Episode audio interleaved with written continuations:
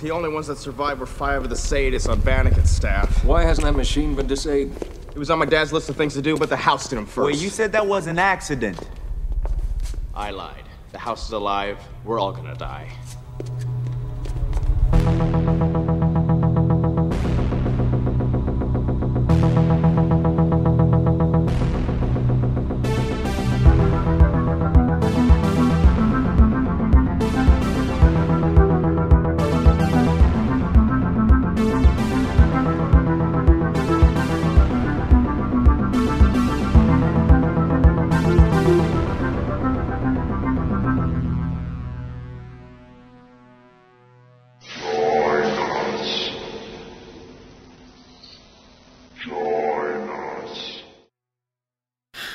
Okay, we're sitting here trying to debate how to open this podcast, and we realize we don't have a thing at the start. Our We thing's don't. at the end. It is.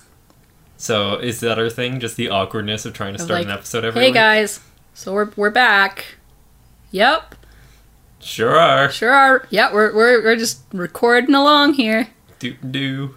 Yep, minding our own business. Uh. Wow, this is really terrible. Anyway, well, let's just welcome. go with it. Yeah, welcome back, or welcome to for your first time, if that's the case. You're equally welcome. Welcome back, and then the assumption that wait, no one listens to us, so we can't welcome them back. Well, no, we can welcome back the like five people we know. know listen to us, Yeah, but then yeah. maybe everybody else we're welcoming for the first time. and they can stick around. That would be nice. That'd be cool. nice.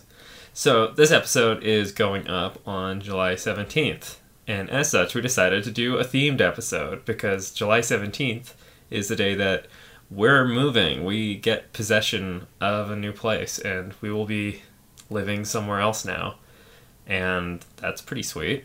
Yeah, it's exciting. Yeah, we'll but- be um a little more connected to civilization than we are in our far out suburb here. Yeah, not quite so out in the suburbs as we are now, so that'll be really good. Um, the place we're moving into, though, it's was built like the place we're in now was built like end of the '80s, early '90s, so guaranteed this place is not haunted. Mm-hmm. I've lived here for most of its existence. It's not haunted, and uh, we're moving to a place that was built in 1950. So a couple things on that. First off, means that the house is 69 years old. Nice. Nice. Best year to move in. Exactly. So, but that makes me think there's probably a 69% chance it's haunted. I like it. I like those odds. So that that's cool. That's cool. I just hope that. No, I'm not going to continue this because it was about to get real ribbled. Well, and it's funny because um when you were talking to our realtor or It's pronounced realtor. both are correct. Realtor, realtor, whatever you prefer, whether you're a Santa Clarita person or not. Um, you were, we were talking to her about the, you know, to getting the inspection done and all that shit. And um, somebody who, she, like a contact she has as far with people who do the inspections and get them done, pretty, you know, pretty quick turnaround and everything. What she was telling so our realtor was saying that she had had been talking to this guy she knew who does these who does these inspections. And he showed her these photos of this house that they inspected where there was like a hidden room in that was accessible through the floor of the garage Yeah, it was under the garage. and so they're like, okay, that's a little strange, but I mean, it's not unheard of.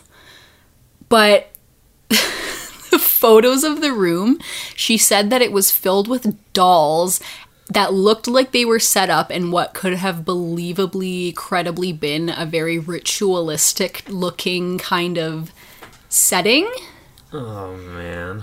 Which is like holy shit. What do you do as the inspector when Like, you what do you do? in there? yeah, like is do you like do, do they automatically fail the inspection because their house is obviously haunted Yeah, and like, or well, belongs a to a fucking it's a like death curse, so serial killer satanist? Like what what do you do?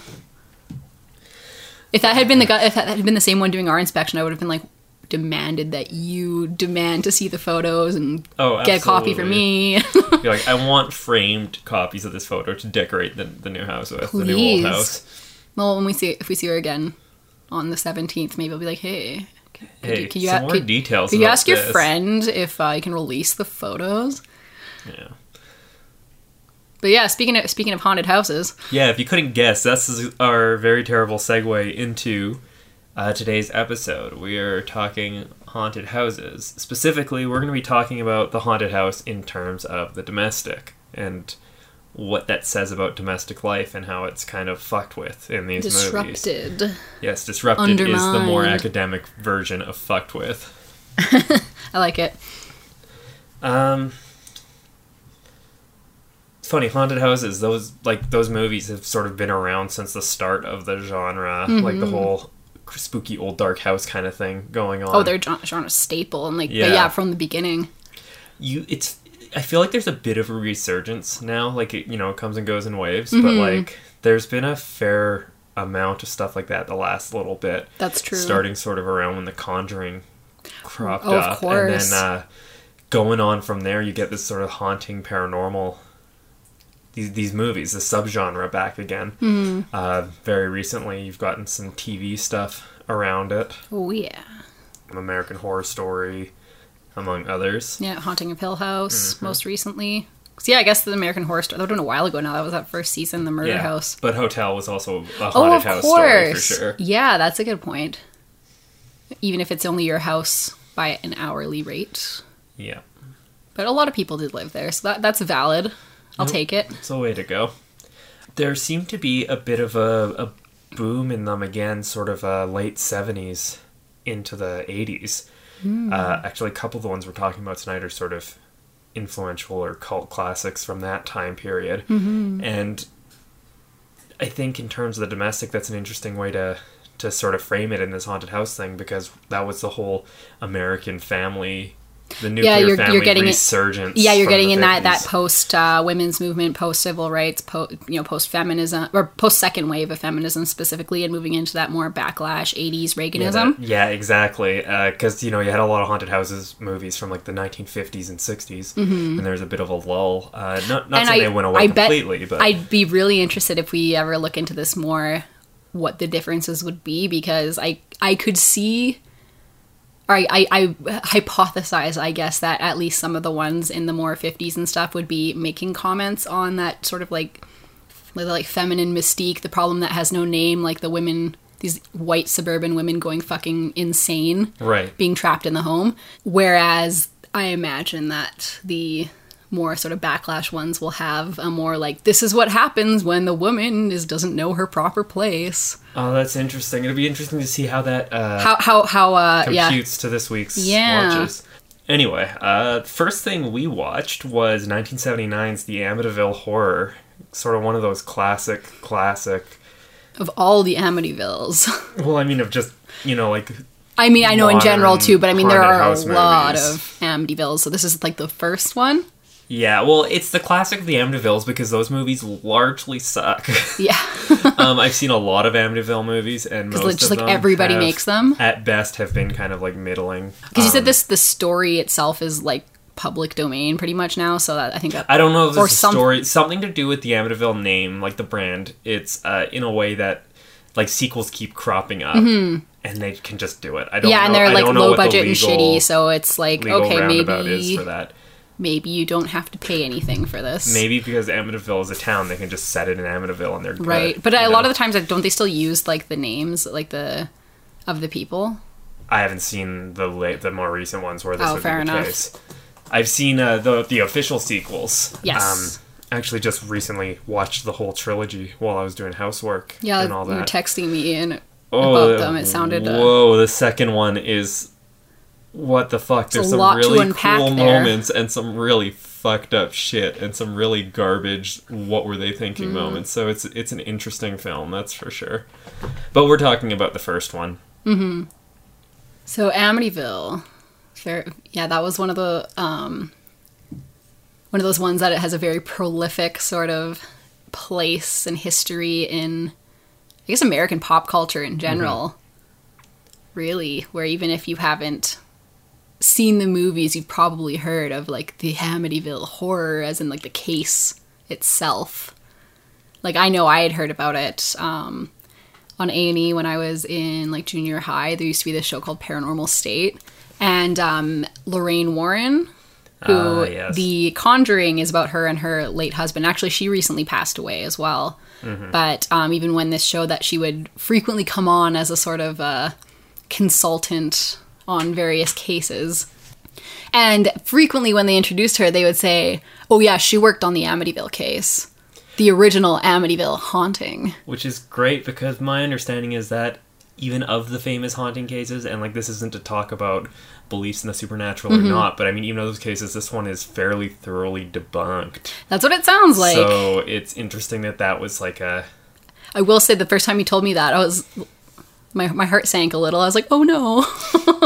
you, you've got that, that always- giant back tattoo Yeah. of the x-files poster that says i want to believe Yes, I was gonna say I'm very much in the I want to believe camp when it comes to that kind of stuff. So all the spook. Mm-hmm, so do you believe in ghosts I think I'm going to take the um, the majority of Icelanders' approach to elves, where I do not discount the possibility that they exist. okay I remember that was um, one of the things that would frequently come up in, sorry, this ambulance or whatever's going by. Uh, one that would come up in the various Scandi studies classes I took, where I'd be like, yeah, you know, the majority of Icelanders, when when polled, they will, you know, endorse items that say that they do not con- they do not contest the possibility that elves are real. that's that's a good way So to take it. yeah, so I'm like, yeah, I'm like, I don't know what I, I definitely want to believe. I'm, but I also, you know, think of myself as pretty skeptical about shit. Yeah. So Because I don't believe in ghosts. I mean, they're real. Ghosts are real, but I don't believe in them. Like, I have no faith in their abilities. No. It's like, oh, you moved a glass. Big whoop. I can move a glass. that's true. So, you know, I have Yeah, it's like no pull your fucking weight. You're not even paying rent. I don't know what Give that me was. something. No, um... Yeah, I think I'm firmly in the I want to believe camp, even though the Mm-hmm. skepticism kind of reigns supreme. It's just like, okay, we don't need to debate whether they're they're real or not, but can we just like sit and agree that It'd be really be fucking fucking, cool if they were. were. yeah, The world would be a much more interesting place. yes, exactly. Well, your mom lived in a haunted house, Yeah, I guess she did live in a haunted house, and like, and I don't think she's bullshitting. uh, Like when when you talked about like what she experienced. it's fucking weird. It, it's such a trip because it's like the kind of thing where it's like, yeah, if you pick it apart, you can put everything logically, but it's also just so Spoop. weird, so spoop.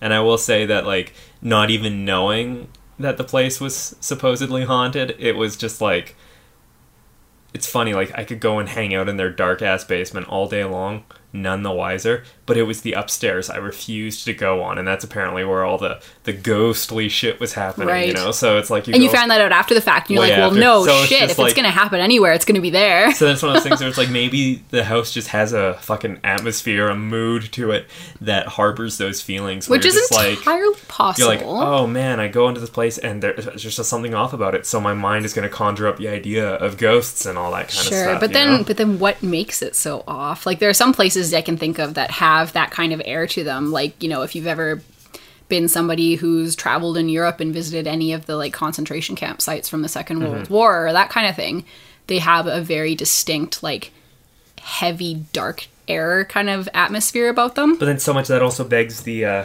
question of how much of that is the collective consciousness. con- we- yeah, the- and the context. know- Yeah. exactly. We know going into it what we're going into. Exactly. Yeah, exactly. So and then there's Mm-hmm. that expectation of it too, because you're like, I'm going to a place where like these horrific crimes against humanity were like you're primed to feel that because you know the history of the place and it's horrifying. But then on that note, that kind of brings it to an almost like it's all in your head kind of ex- explanation. Right. But I find that that's often used to discount the validity of things, where it's Mm-hmm. like, no, when it's in your head, it's still there. It might be psychosomatic, it might be your brain completely fictionally conjured it up. Doesn't change the fact that there is this emotional resonance inside There's your brain. something happening. So, and if it's like- happening to a lot of people, like in your case, your house, it's like, okay, what? I, I think it's worth investigating what the deal is that's creating that because it doesn't have that known history. You're just like, as a little kid, I don't want to go up there because it's fuck, like it does not feel right. It's so creepy. and kids are so perceptive to that kind of stuff. And I'm the kind of kid that was like chicken shit of basements. Right. And so it's weird that like the basement, it's like, oh, it's it's a basement. It's creaky and weird like that, but whatever. It's fine. There's a shuffleboard table. That's like, who the fuck has those? My grandparents do, so I'm gonna rock that for a while. Hell yeah. Um,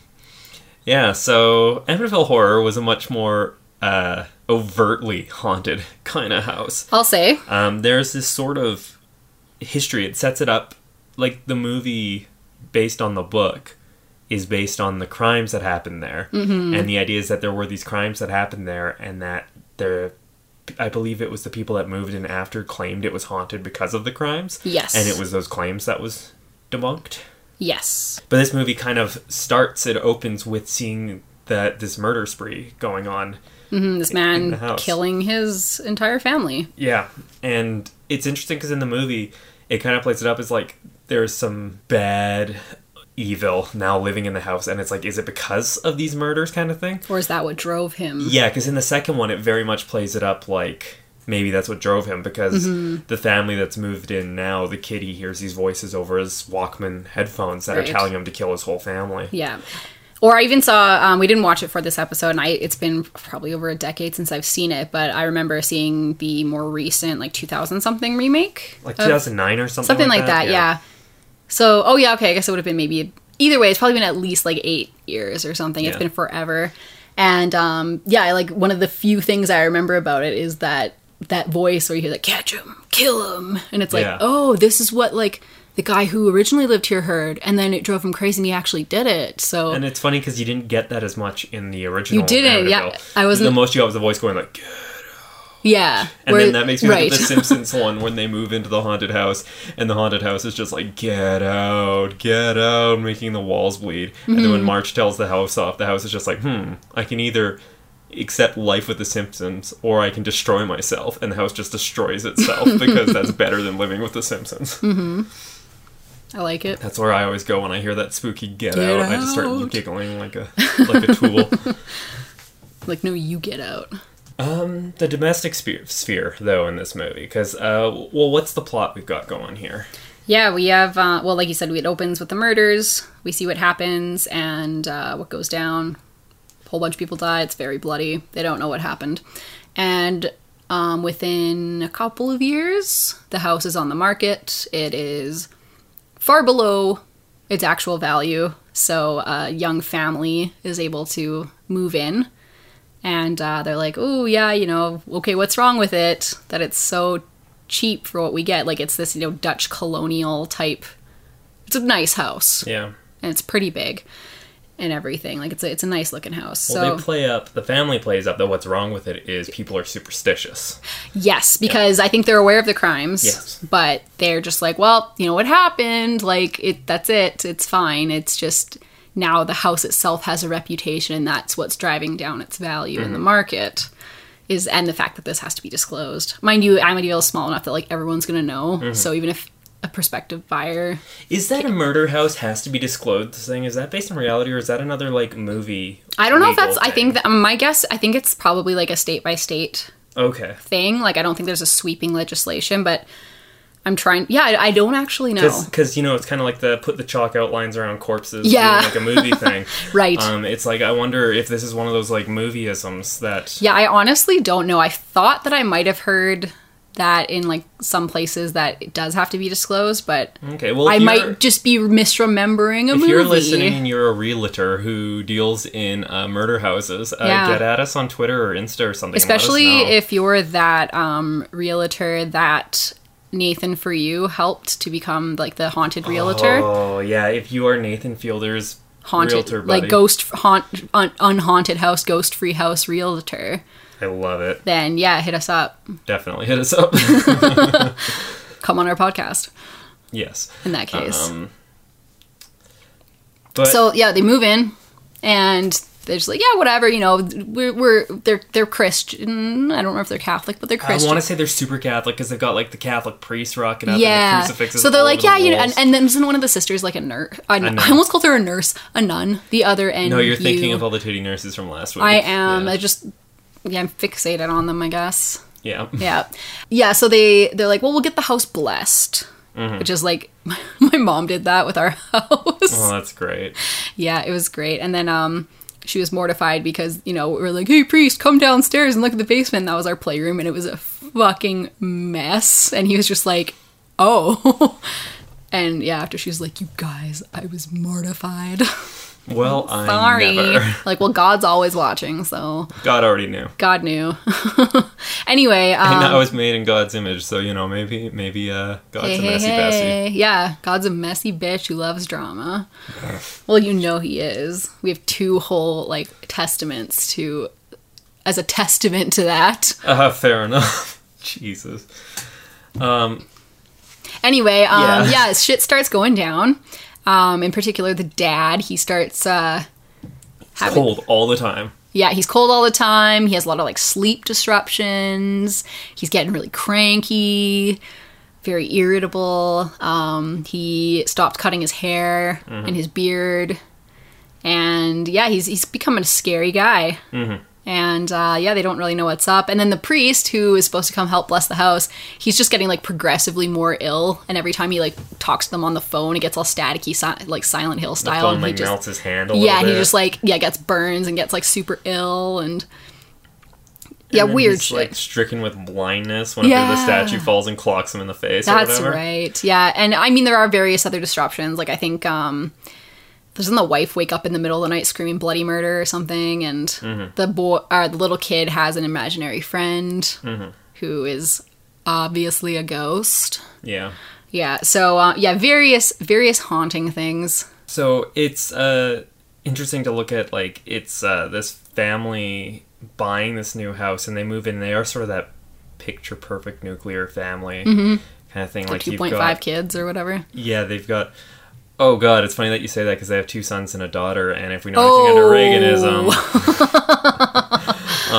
Oh yeah. yeah, uh, they seem happily married. They're church going. They are procreating. They're doing all those family things, and the idea that they have this house that they can make a home. This is American dream. Like they Yeah, yeah, they yeah. got this be- they got this beautiful house. Like they're so lucky. And yeah, they're just living their lives. Yeah, so a lot of the horror is kind of distilled out of that disruption of that. And that loss of what they had expected and what Mm-hmm. they well, yeah, what was supposed to become of them. Yeah, Because they were doing all the right things. They were following all the right steps and they were finally reaping the reward. yeah, and that's kind of uh, why I think it's cool that the horror sort of manifests itself in the dad because you know it's the, the. It's always the mom's fault. man of the family, the the father figure, the uh, Yeah, the patriarch. patriarch. He's supposed to be like the the strong. He's the blah, rock. blah, blah. and it's one of those things where it's like he becomes unstable and it just kind of fractures and disrupts the entire thing. Yeah, if the, if the head if the head becomes unstable, well, it's all in the head, so everything else. Yeah, if you cut the head off, the body runs around like a chicken. Clearly, yeah, that's that's, That's how, how that's how human bodies work. That's how families work. Sometimes I've actually. seen movies. That's how it works. Well, that's how chickens work, yes, but I mean the the the, the symbolic head. but that's interesting that you also bring up the whole. Uh, it's a flip on the. It's always the woman's fault. It's always the mother's fault Uh, Mother's specifically. fault. Uh, can you go into that a little more? Oh yeah, that's just like that's so like Freudian, and um, I think we talked a bit about it. Well, we definitely did Reese? on the Mommy Yeah, Queerest episode. Yeah, yeah, and then I think maybe even um in like last week's with or was it last week's whatever With baby shower power Yeah, hour yeah, yeah yeah, and how yeah like with the pregnancy and stuff if something came, you know the baby came out fucked up so what was it was the mother's fault what did she do what Mm-hmm. was wrong with her body what was wrong with her diet what did she do wrong like it's it's clearly her fault Right. and so yeah whether it's from this um yeah like psychoanal classical psychoanalytic idea that like any and all psychoses and neuroses and stuff can be explained by like some disruption to with the primary attachment figure which they just identify as the mother like Right. 100% of the time or whether it's um like you, you even see this in this pervasive um like we didn't talk about this when we were talking about this like pro-natalism pro-birth kind of ideology that permeates all around us but all of these articles you always see about how like oh women you better get reproducing because your eggs are all going to be dried up by the time you're 33 and if you have babies after the age of like 35 they're all going to be like low IQ and have various disabilities and stuff because your eggs are so fucked up. And there's you never see anything about how aging men's sperm can also start to have these genetic abnormalities that mm-hmm. produce you're you're not perfectly healthy, perfectly able, capable white babies.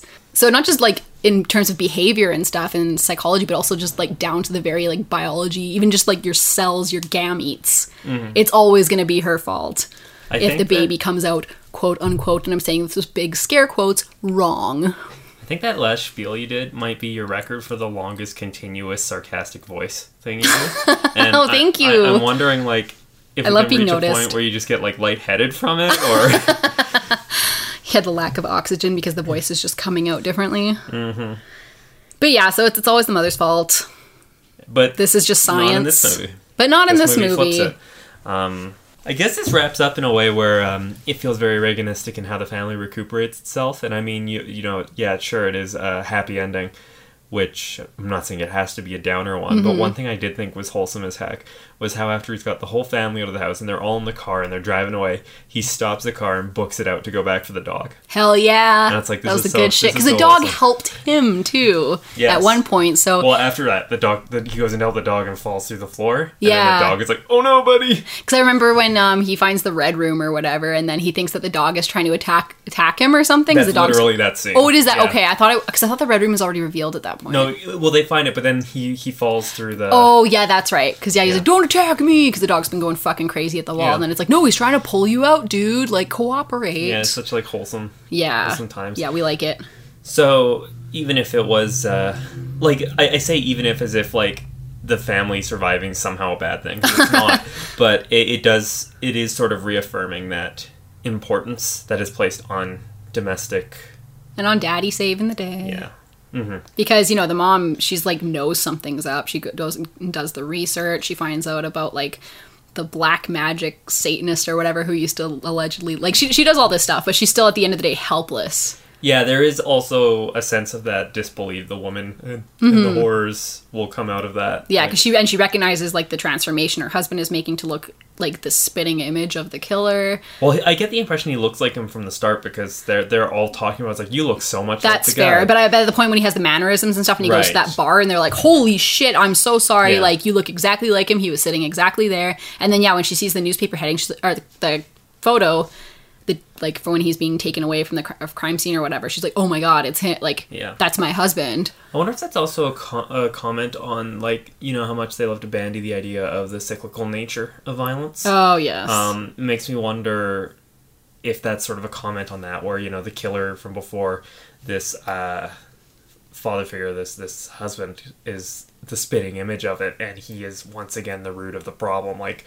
the violence that happened in the house before is repeating itself now in a very similar kind of way. Mm-hmm. yeah but he's excused from it because it's it's a ghost it's a goose. yeah well that makes me that just made me change my mind on my recommendation i think for later but we'll get to that Okay, well we'll see when we get to that. Yeah, yeah, yeah. Um, next up, we watch The Changeling from 1980.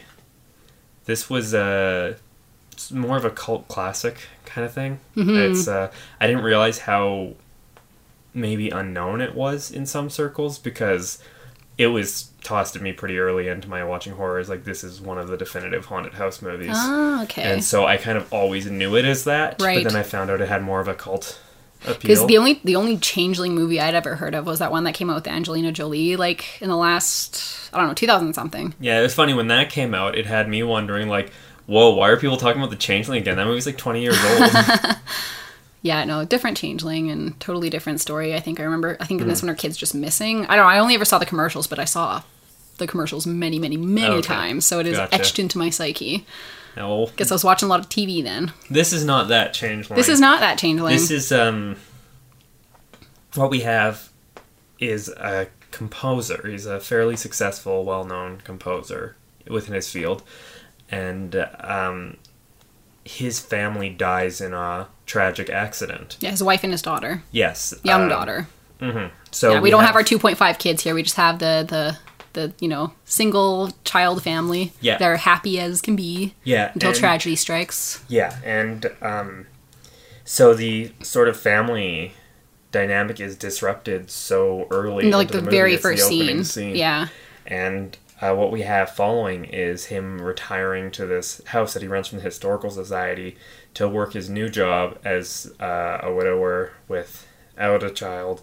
Uh, wait, if if you don't have a, a child anymore, are you an orphaner? Like, what, Hmm. what's that? And that that always made me. I was like, I didn't get it because a widower sounds like that means you're the one who did the widowing. That's what I always you widow. You made a widow of somebody else, and I'm like that. No, like I get that there's the phrase widowmaker, but like, But, I, the- I assume widower was like Yeah. had the same uh, connotation like employer or like supervisor. It implies there's an employee and a supervisee Yeah. and a widowee. Oh, no, just a widow, but still, yeah. That, no, that's that's a weird one. I don't like it. Yeah, it's it's odd. But anyway. Mm-hmm. Anyway, he- semantics he's, aside. Uh, He's like a prof now, like a music yeah, he becomes a prof? prophet. Yeah. Uh, his alma mater. And That's right. He um, rents this house in a historical society that very quickly he discovers has weird, strange going on. Oh yeah, it's like haunted rhythmic fuck. thumpings in the, at a set time every morning, um, strange whispers, and just odd things going on. Like he eventually discovers this, uh, and by eventually I mean pretty early in the movie, he discovers this hidden room. And there's a music box in there that plays the exact same melody he's been composing up till now, even though He he's never never heard, heard it. it in his life. So there's like a lot of this. Sort He's like, of- okay, the house wanted me to compose. Like he very he very quickly is just like starts operating from the assumption like this house is haunted as fuck and it wants something. And that and which is cool. You don't have that whole you get to skip over that whole like skepticism Yeah, and I like actually like that about this because the male way it goes, hard rationality. Yeah, the way it goes, it's like, oh, stuff I can't explain is happening. Therefore, it's unexplainable shit. Yeah. What's going on? As It is opposed to, supernatural. there's a logical Yeah, explanation. or I don't know guess what rather it is, it. paranormal as opposed to just abnormal. So yeah, that that was cool. Yeah. Yeah, I got to skip over that I- whole I thought- preamble. I thought it was funny how um, it's just like ghostly shit is happening, and it's like, okay, this place is haunted. This place is definitely haunted. There are ghosts here, and this place is spooky and supernatural. I should do something about this because this place is so haunted. What should I do? I should find someone to help me with this haunting. Hey, buddies at the university, my house is haunted. What's going on? What should I do? Oh, I don't know. How about you contact this psychic researcher? Whoa, whoa, whoa, whoa. He's like, whoa, Psychics? a medium? I don't think so. That sounds a little dicey. You think I'm going to bring something so fake and and So- stupid into my haunted home that's definitely full of ghosts? Yeah, that was that little bit of like dissonance there. Yeah. Was, was very funny. Yeah, it's um it was an interesting uh, take, but he gets on board with that pretty quickly. He does, yeah, but that initial re- reluctance is like, you didn't show any of this and like leading up to this and a whole lot of other way weirder shit. You just accepted as like a basic assumption of your life now. It's like when he's hears the rhythmic banging and he calls a plumber or a, a maintenance guy to come in. The guy's like, "It could be the furnace." You know, it It's sounds an like old furnace house. noises. And then and then he's just like, "That's bullshit." There is something going on, and then it's just like, And the guy's like, okay, And it's like, yeah, there's something going on. This medium can help you. okay, That, that is so like woo woo bullshit. Nah. that said, when the medium does show up and starts uh, Shit- doing her thing, gets real. He uh, he's like, oh shit, there's some real shit going on. Um, Well, because you know he, he asks fellow scholars, and so they're like, yeah, you know, like ninety nine percent of them are proven to be bullshit, but we have the one that's the real deal. Yeah, and we will bring her in. peer reviewed, Peer-reviewed medium. So, so I guess that's okay with him. Um, but I mean, he can't really if he's gonna accept all the other haunting stuff. When the medium, the tapes of the seance provide ghostly voices imprinted on them, it's like it would be a weird turn of like about face if he was just like, uh, okay, who is whispering into the microphone that Yeah. was like hiding in the next room. exactly. um But he soon discovers that the haunting, and he pieces this together very well. Like this dude should have been a detective because it's just Yeah. like this one little clue, and he's like, "I've got a theory," and it's like um, exactly right, Mm-hmm. like so on the nose, and it's like, "Wow, there's so many leaps in there, but you've just strung it together perfectly." Okay, and this sounds like I'm bagging on it because the movie doesn't play it quite that like no. Poorly written. Like it doesn't come across as like contrived like that, but. yeah. No, it's just this guy is very passionately, th- wholly throws himself into Yeah. this investigation, and the fruits of his labor are quickly realized. Yeah. In a really fulfilling way. And uh, what he realizes is that the haunting is because of a disrupted family tragedy. Well, and there's a few tragedies in in the family that were one of the previous occupants before the um, historical society took over the home because he finds out very quickly that the previous owners there was um, a daughter lost Mm-hmm. in a, a collision basically like it's it's a you know way earlier it mirrors, uh, but it mirrors his, uh, daughter. loss yeah, exactly Because so it's like a coal cart hits. yeah, um, that's right. It's a young girl and she's in the hospital for a few days and then she passes. And so he realizes very quickly like, "Oh shit, maybe the house is talking to me because or whoever whoever is with us is Mm-hmm. liked- addressing me because we our experiences mirror one another and I can be receptive to that and empathetic to what they have to say because I've lived it." I liked the the red herring that was there a little bit, where it starts out and they're researching the daughter and like all the clues they find are related to the daughter, but there are Mm-hmm. some extra clues that are just like, almost set dressings. Like I'm thinking like the the wheelchair and Yeah. stuff like that, where it's just like, of course, that's probably related to her injury and all that stuff. And like Exactly. he finds the notebook with her initials on it, and then they do the seance, and it's just like, is this? And he says the daughter's name, and the ghost is just like, no, and it's like, oh shit, there's ghosts upon ghosts here. Mm-hmm. I mean, it's an old ass house, so there's layers of ghosts. Help, help, my ghost Sedimentary, is haunted. sedimentary layers of ghosts. I have a ghost, and it's haunted by a ghost. Exactly. My ghosts have ghosts. My haunting has a haunting. If someone gets possessed and then dies, is their ghost gonna be haunted? I like it. It's like this is a stupid thing to say. It's like on when you used to play Neopets and your Neopet could have a pet called a pet pet. Of course, it comes back to Neopets somehow. Yeah. And then eventually they were much rarer, but your pet pet could get a pet pet pet.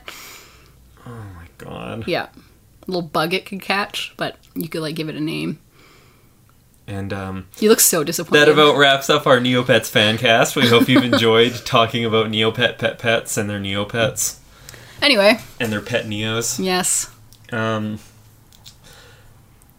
I liked this one with how it follows that sort of track of the idea of the haunted house as a disruption of domestic peace, mm-hmm. but the domestic peace is already disrupted, and it's mirroring the tragedy and the grief that the father figure is already living with. Mm-hmm. And I thought that, that was a, a cool angle on it because Yeah, the- I mean, it, not saying the grief-stricken character suddenly being open to haunting. That's not a new Yeah. thing, but the way they handled this was um, another thing I thought was really interesting about the way they handled it was that the protagonist was a single older man who wasn't like seeking romantic partners through the movie. Mm-hmm. Yeah, he was definitely like love story. past his like sort of like yeah, he's pa- pa- I mean, um, you know, had it happened, I'm sure maybe he could have fathered a child, but he's not. He's not in that prime like childbearing years But he's kind of also not in a position where that's his goal either. Like Ex- it, it doesn't play it so much in the ages thing. It's like look at this wrinkly old fart. Yeah. Therefore, ew, it would be gross if there's anything romantic. Yeah. But at the flip side, it doesn't try to force that narrative. Exactly. I know So I like this movie is about it. it. a lot. It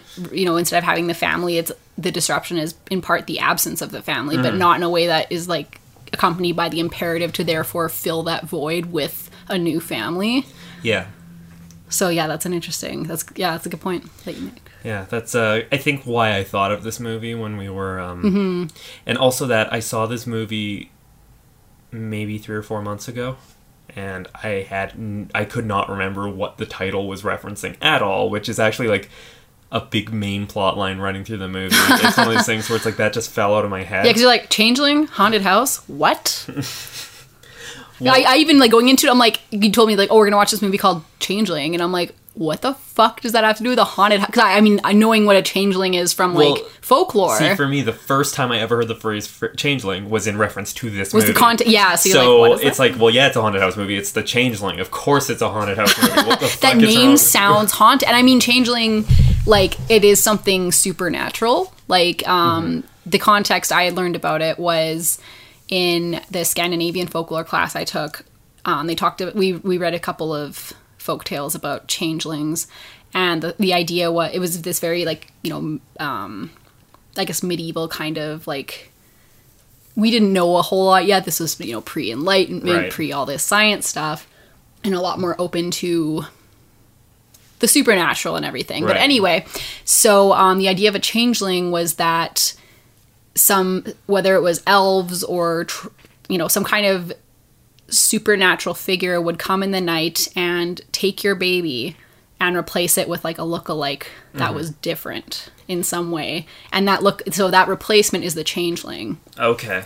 and Did you say that was a very ableist narrative? yeah that, that's the used? that's one thing the prof said she's like yeah you know a lot of the times like we kind of understand that to mean now if the baby started exhibiting signs of what we now know is like autism or like some kind of you know non-normative behavioral or like IQ or you know it's anything that we sort of now recognize as just like different differences on the spectrum of like what it is to be human. Mm-hmm. But stuff that was you know abnormal and we don't know what the cause is it must be because our baby was stolen and changed. Yeah, because our perfect baby that was fine and perfect before suddenly isn't exhibiting what we assumed was fine perfect behavior. exactly. Therefore, so therefore there was these like evil like dark elves like took it in the night and we have a changeling now. Mm-hmm. it's not actually our baby or our, our child. Because i think it was usually babies or like really like young sort of like toddlers. I don't know if there was ever any like you know kindergarten or above age child changelings Right. because yeah i think the stories we read it was it was babies to toddlers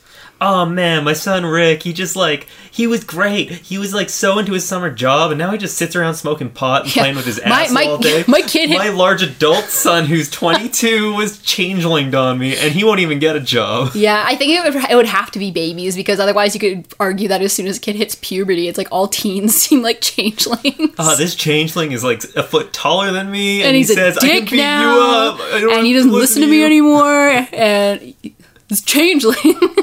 Can we do a, a, a movie called The Changeling about puberty? changeling. Turns out the changeling was the puberty we had all along. He's going through so many boxes The of friends we made now, along he the must way. be a changeling. Oh Jesus, we got off topic. Anyways, Uh, yeah, this is a uh, yeah, I really liked this movie. Uh, Yeah, the me too. First time I saw it a while back, I remember thinking it was really boring. And then didn't one of your fr- you told me one of your friends also had a similar opinion? You're like, what, Yeah, I remember recommending this to a friend. I think I recommended it. They might have seen it independently of that, but same exact thing. Like, what a boring fucking movie. Um, but then Severin Films put it out, and for some reason, I felt really compelled to see it again. So I've done this many times before, where I pick up a movie I remember not thinking much of, and it's like I'm gonna buy a copy of this because why?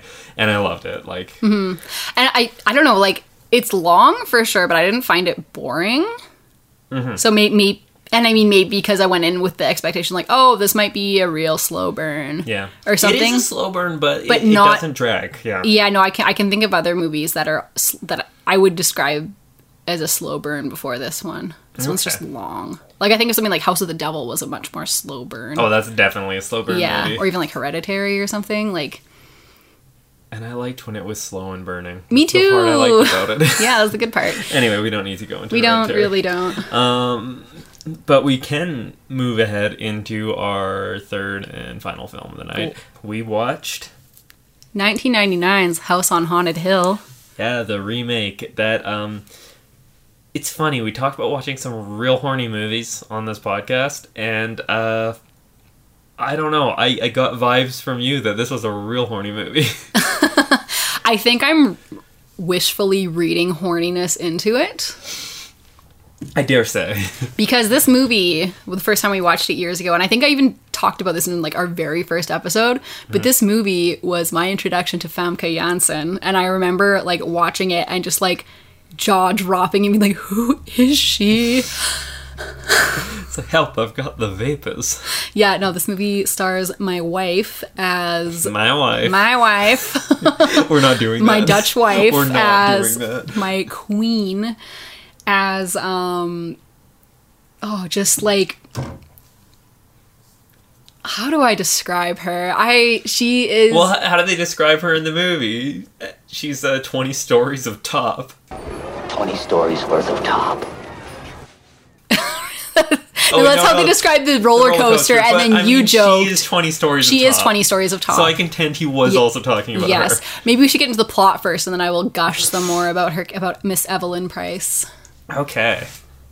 So we have our Mr. Price, Mr. Stephen Price, this very uh Ste- Very Vincent Price. oh my god, I almost called him Stephen King, yeah. This very Vincent Priceian type character, mm-hmm. which I believe he played Played it. by Geoffrey Rush. Yes, that is correct. Because Vincent Price was, was in the, original, yeah. exactly. So, and he is a an amusement park mogul.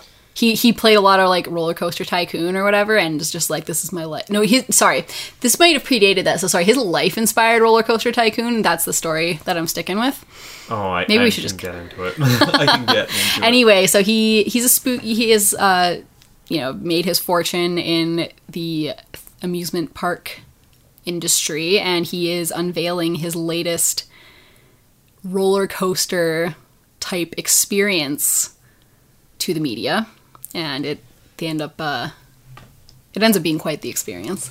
Yeah, the media, uh, if I remember correctly, being Spike from, From Buffy, the Buffy. Vampire Slayer and Lisa Loeb, and it's just like, this is Yeah, I, was, I, I, I always, I, I know his real name, but I was like, oh my god, I forget Spoikes in this movie. Spoik. yeah, he's the cameraman, and um, so we find out very quickly that his that um Steven's goddess of a wife they they fucking hate each other. Uh, but her birthday's coming up. She's hosting a party. She says I left the list of you know the three page long list of people to invite on your desk. Oh, oh, oh, and her party idea. It comes out of watching a, like, she's in the ba- she's in the bath and she's watching TV and a true crime a true show? crime show about this asylum where you know the doctor was evil and the doctor played by Jeffrey Combs. yes of course was Of Reanimator fame, and I guess according to this podcast, also Wizard of Gore remake fame. I can think of so many other things. A- anyway, um, and she sees that and is like, "Oh shit!" And they're like, "Oh yeah, the house is still standing today." So she's like, "I want my party to be there at this asylum house at this murder that asylum. like a whole bunch of people burned to death in." And uh, you're gonna make it happen. He's like, "Oh yeah, yeah, sure." And he shreds her list. He starts making his own list, but we very quickly, to the tune of Marilyn Manson's "Sweet Dreams," realize that the computer has changed the list to a bunch of names nobody knows. the ghost using the computer. The ghost in the machine. Which, if you watch closely, you very clearly see when the camera zooms in, someone's shadow go over the computer as they come in to type the new list. and then yeah, we get some very time appropriate soundtrack to this happening.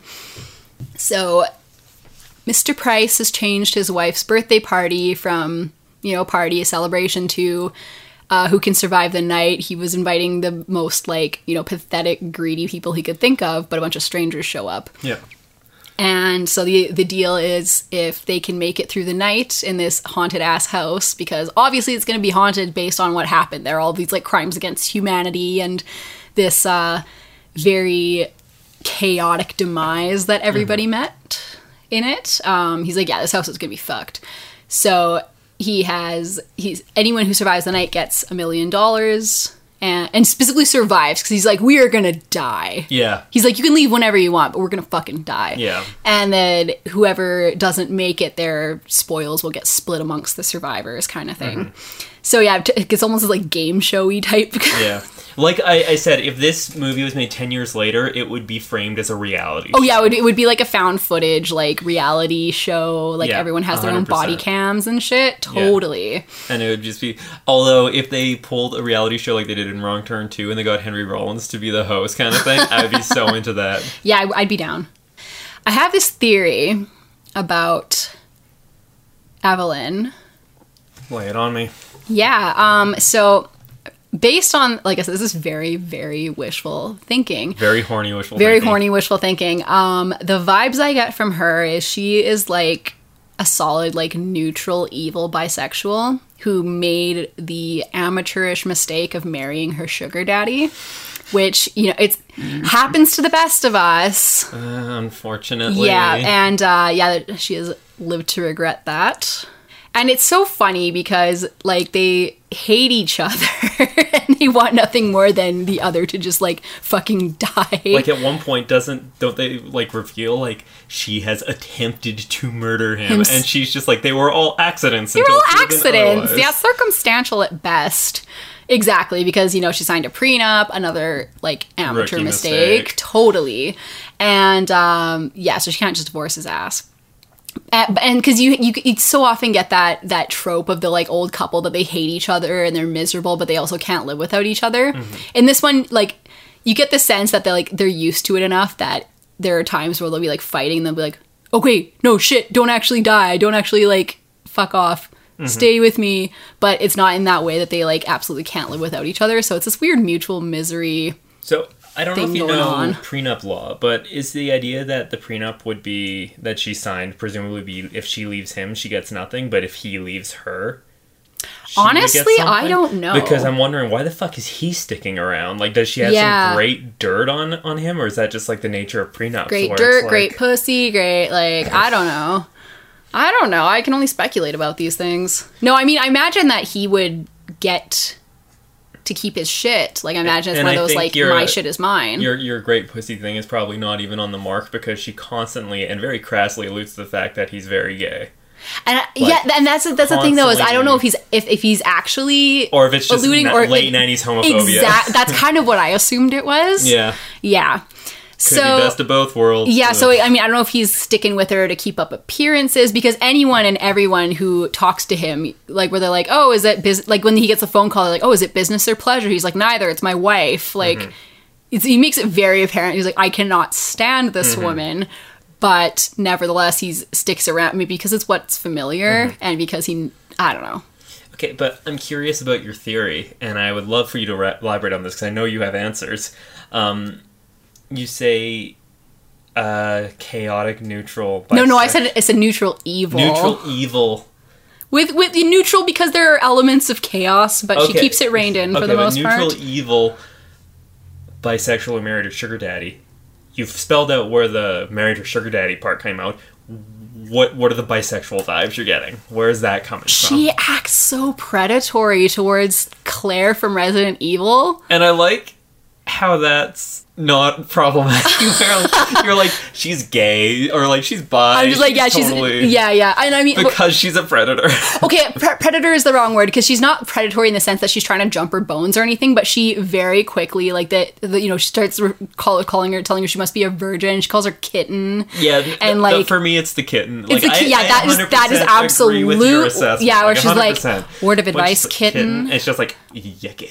yeah, yeah, it's no kid call, calling another woman kitten is a like lesbian power move.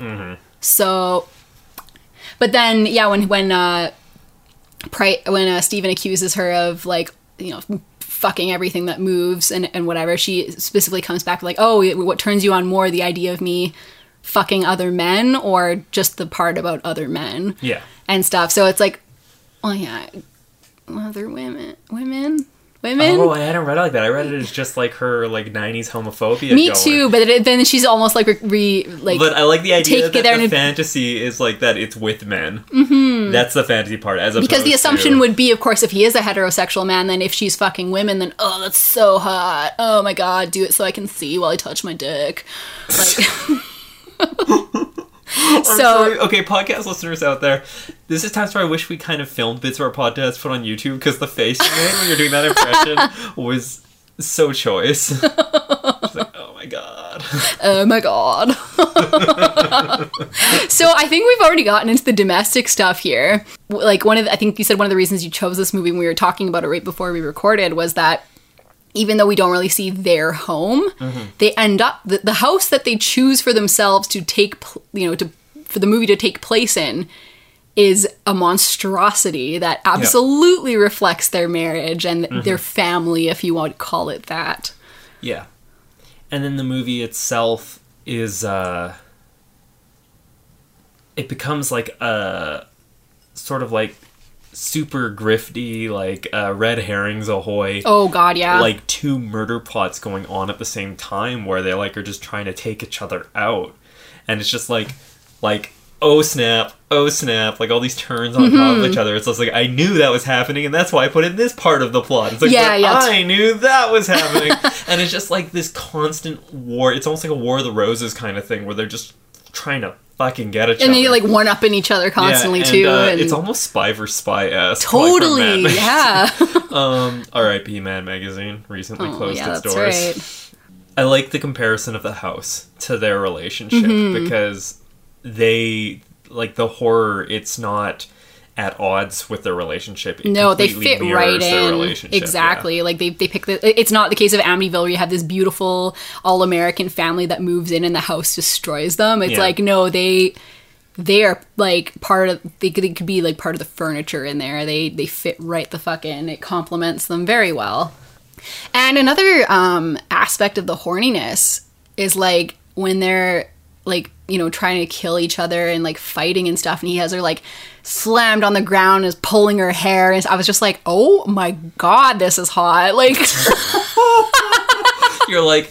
Take I was out like, the fake blood, put in a bit of oil, put on some nice music. yeah, I'm just like this is like there. like oh I just sorry I didn't realize that this was actually like a sequel to Quills. Like oh, which I haven't seen, but I know he stars in it. So as the Marquis de Sade. Fuck. But yeah, I was just like, oh, I was like, in like, this is so problematic. But in like any other context, I'm like, this would be Well, like, kind of like that step on me, hot evil lady. yeah, I know. I was just like, oh yeah, she could, she could fucking spit on me. She could like any like I don't. Jesus. Evelyn Price can do anything. Okay, um, I want you guys to look for our new merch store where we're gonna start selling T-shirts that say Evelyn Price can spit on me. Spit in my mouth, Evelyn Price.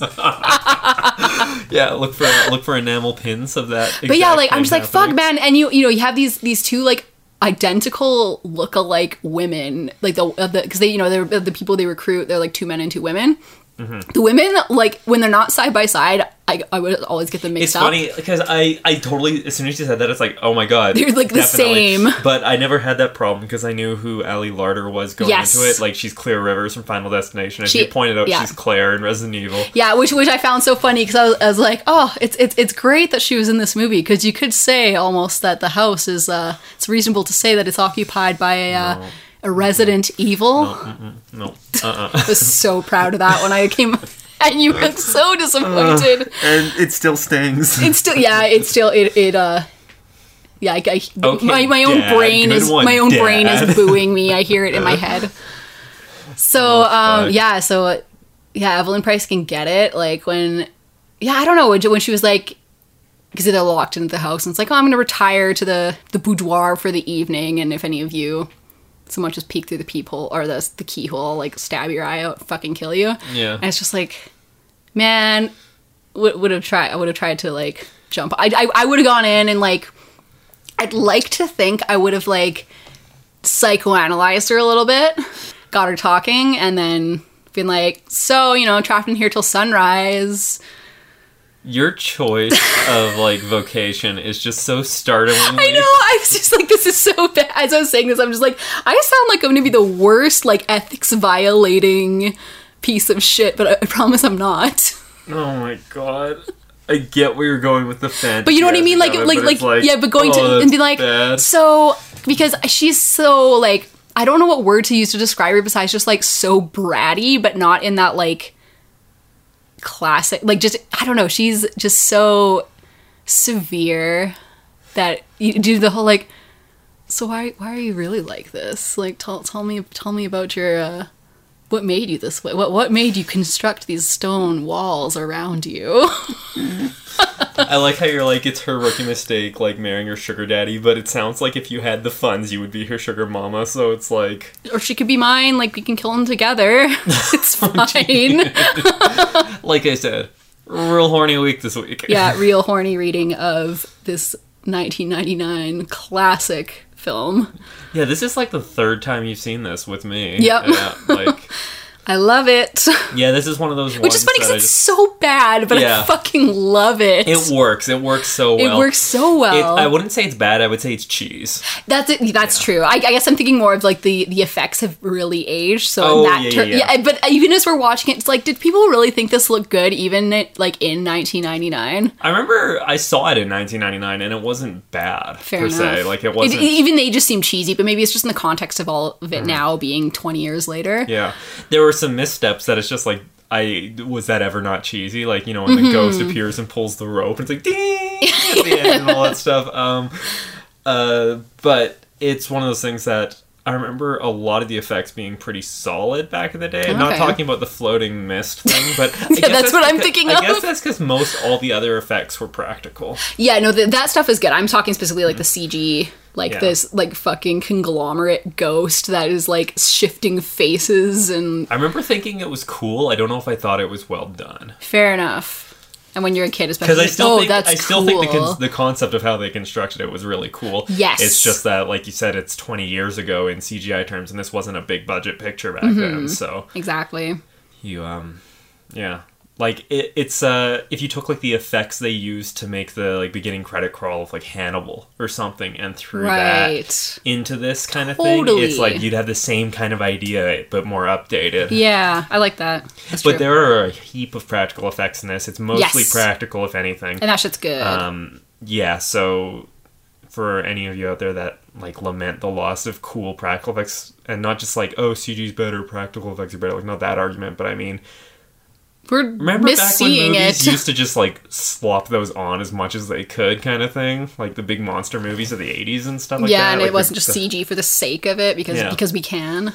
Yeah, so it's uh it's a nice it's nice seeing that again in a movie Mm-hmm. that's more recent than when that was necessarily in vogue. Mm-hmm.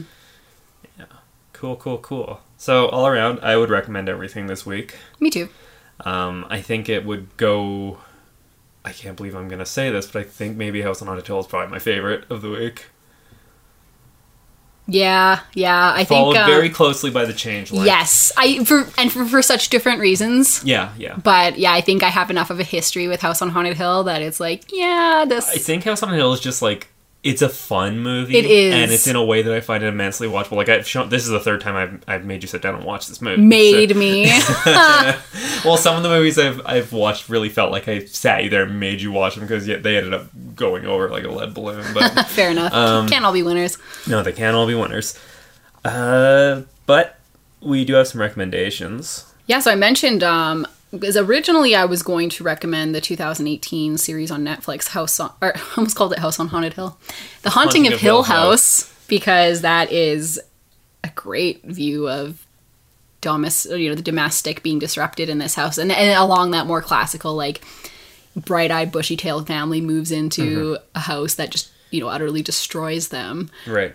But um, then something else occurred to me that was I, probably a much hotter take to put as a recommendation based on what uh, the not so glowing reviews I've seen of it. But you want to talk all about disrupting the domestic and the very like idealistic 50s style family, small town, all of that kind of Americana. We're gonna actually recommend Twin Peaks Firewalk with Me. Oh, that's a. I love that movie. I really do too, and I honestly been a while. like we will have to do a Twin Peaks episode because I'm still proud of this paper. I in my pop culture and feminism class a few years ago, I wrote a paper about how when you add the movie into the context of the series and the explanation that it helps give for the events of the series, it actually makes a really fucking critical feminist point about the function of family violence and the way it move, you know, in America, in Amer- the American family.